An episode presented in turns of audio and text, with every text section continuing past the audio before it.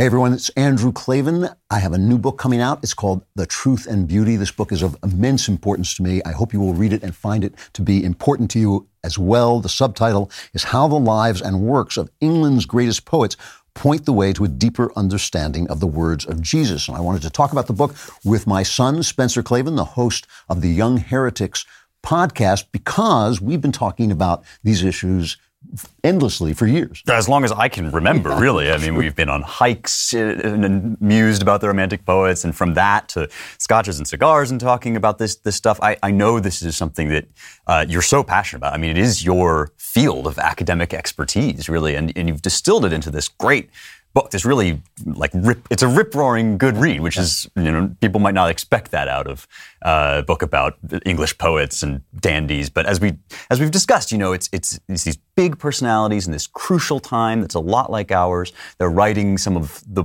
best poetry in the world. I mean, Keats's Ode to Autumn alone is is worth the price of the book. Just understanding what that poem is about.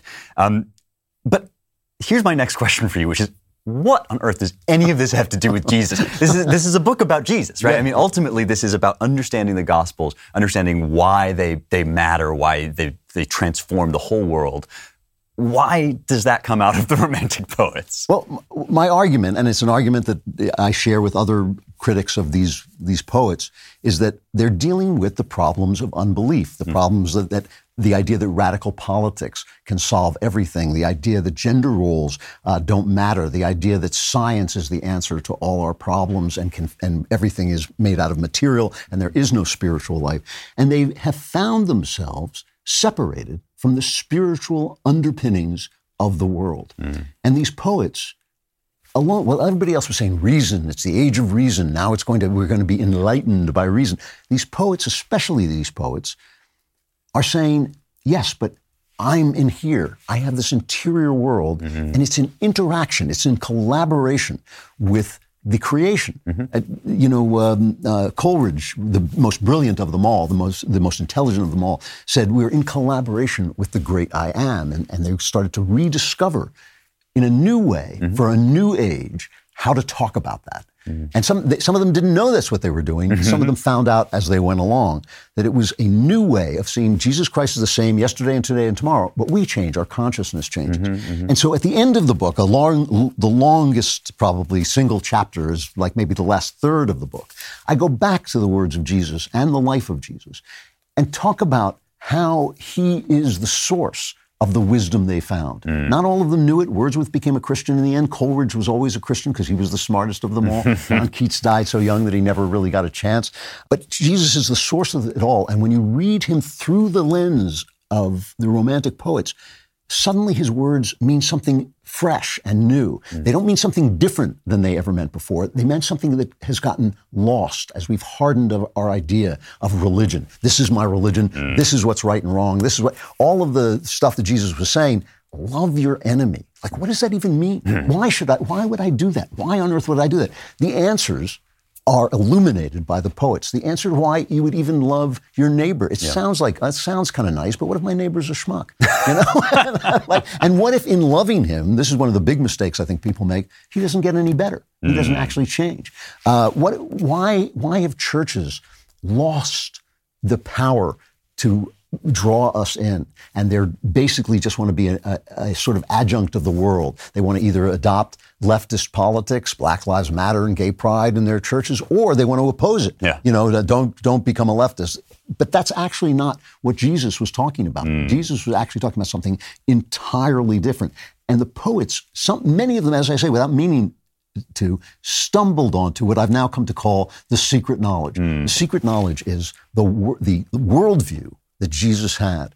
And what I try to do is by looking at Jesus in a new way, a different way. I try to get to know him, which was your suggestion. You know, you said to me, "It's my fault." Yeah, yeah, it's your fault. You said, People can write to send, address all complaints to Spencer. Doc. Yeah. exactly. You know, you, you said you're trying to understand a philosophy, but you should try and get to know a man. And when you try and get to know a man, what happens when you know somebody?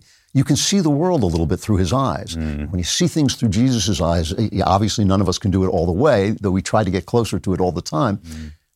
You see the world differently, and you see it a, a lot of what is captured in some of the most beautiful English ever written in the poems of these writers and the novel uh, by Mary Shelley. You know, it's interesting.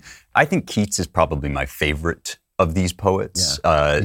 You know, died young, churned out some of the most brilliant poems in the, in the language, and and yet in your book, what you're describing really becomes clear through the life of Wordsworth, I think. It's a wonderful, uh, sort of fresh understanding of why Wordsworth found his faith, why he became the Christian that he became. Because you have, in the prelude, for example, you have him wandering through France as the revolution is, is basically, you know, desecrating the churches and looking back and realizing that that was the root. Of course, that was the root of a lot of what's going wrong now. As you say, there's plenty of, you know, the materialism, the godlessness, like all of that. We know what's wrong. But Wordsworth finds something that's right, right? I mean, he in in the intimation of immortality, he has this beautiful line, right? Not in utter nakedness, but trailing clouds of glory do we come from God, who is our home. That in seeing, you know, the, the, the mind alive in nature, he saw the mind that was that was God's mind. Yeah. I think there's something that people are gonna wonder about, that I wonder about, which is is this romantic way of rediscovering God in nature? is that just nature worship? Do you know what I mean? Like, because mm. of course, you're right to insist on Jesus as kind of the key to all of this, but not all of them understood that. So what's the what's the difference there? Yeah, that's a great question. Yeah. One of the things I say is that the, the poets looked at, at godless nature and Christian truth looked back at them. Hmm. And and I think that that's the, the key is you can explain the meaning of Jesus, you know, meanings of Jesus. but you can't eliminate Jesus from the meaning. And the reason for that is that Jesus brings to life meaning itself. Hmm. Jesus, the, one of the points of the book is that they started to see that the spirituality of life, the spirit of life, was actually in each thing that they looked at. In it was all there. It was in, but it only when it met the human imagination. Mm. It, that, that's what brought it to life. It comes right back to what we began with on that balcony so many right. yeah. months ago, year, years ago now, which is that it's a, it's about the personhood, right? It's about the character of a human person and not some vast floating abstract ex- spirit. Exactly. Yeah, yeah. Personhood, the incarnation, is the meaning, and everything Jesus does has a meaning. He tells parables that have meanings and all this stuff, but they can't exist without the parable. And his meaning can't exist without him. And I would say, philosophically speaking, I mean, philosophically speaking, instead of the idea that I'm trying to find a natural, which was some of the poets were trying to find a, a natural explanation for this supernatural truth. But what I'm saying is, no, no, no, you cannot have one without the other. Yeah. And Jesus' incarnation is the key to the whole thing. Mm. The whole, it, it, it explains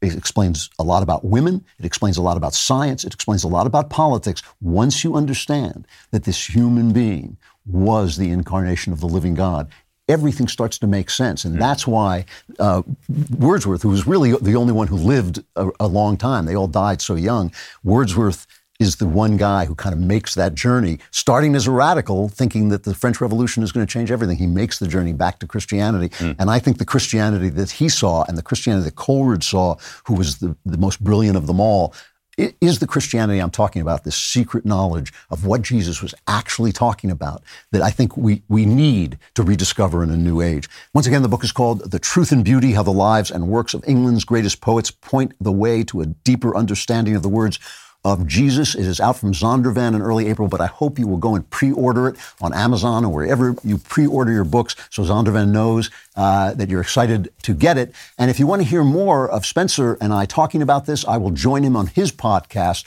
The Young Heretics, and we will have a deeper conversation about the truth and beauty.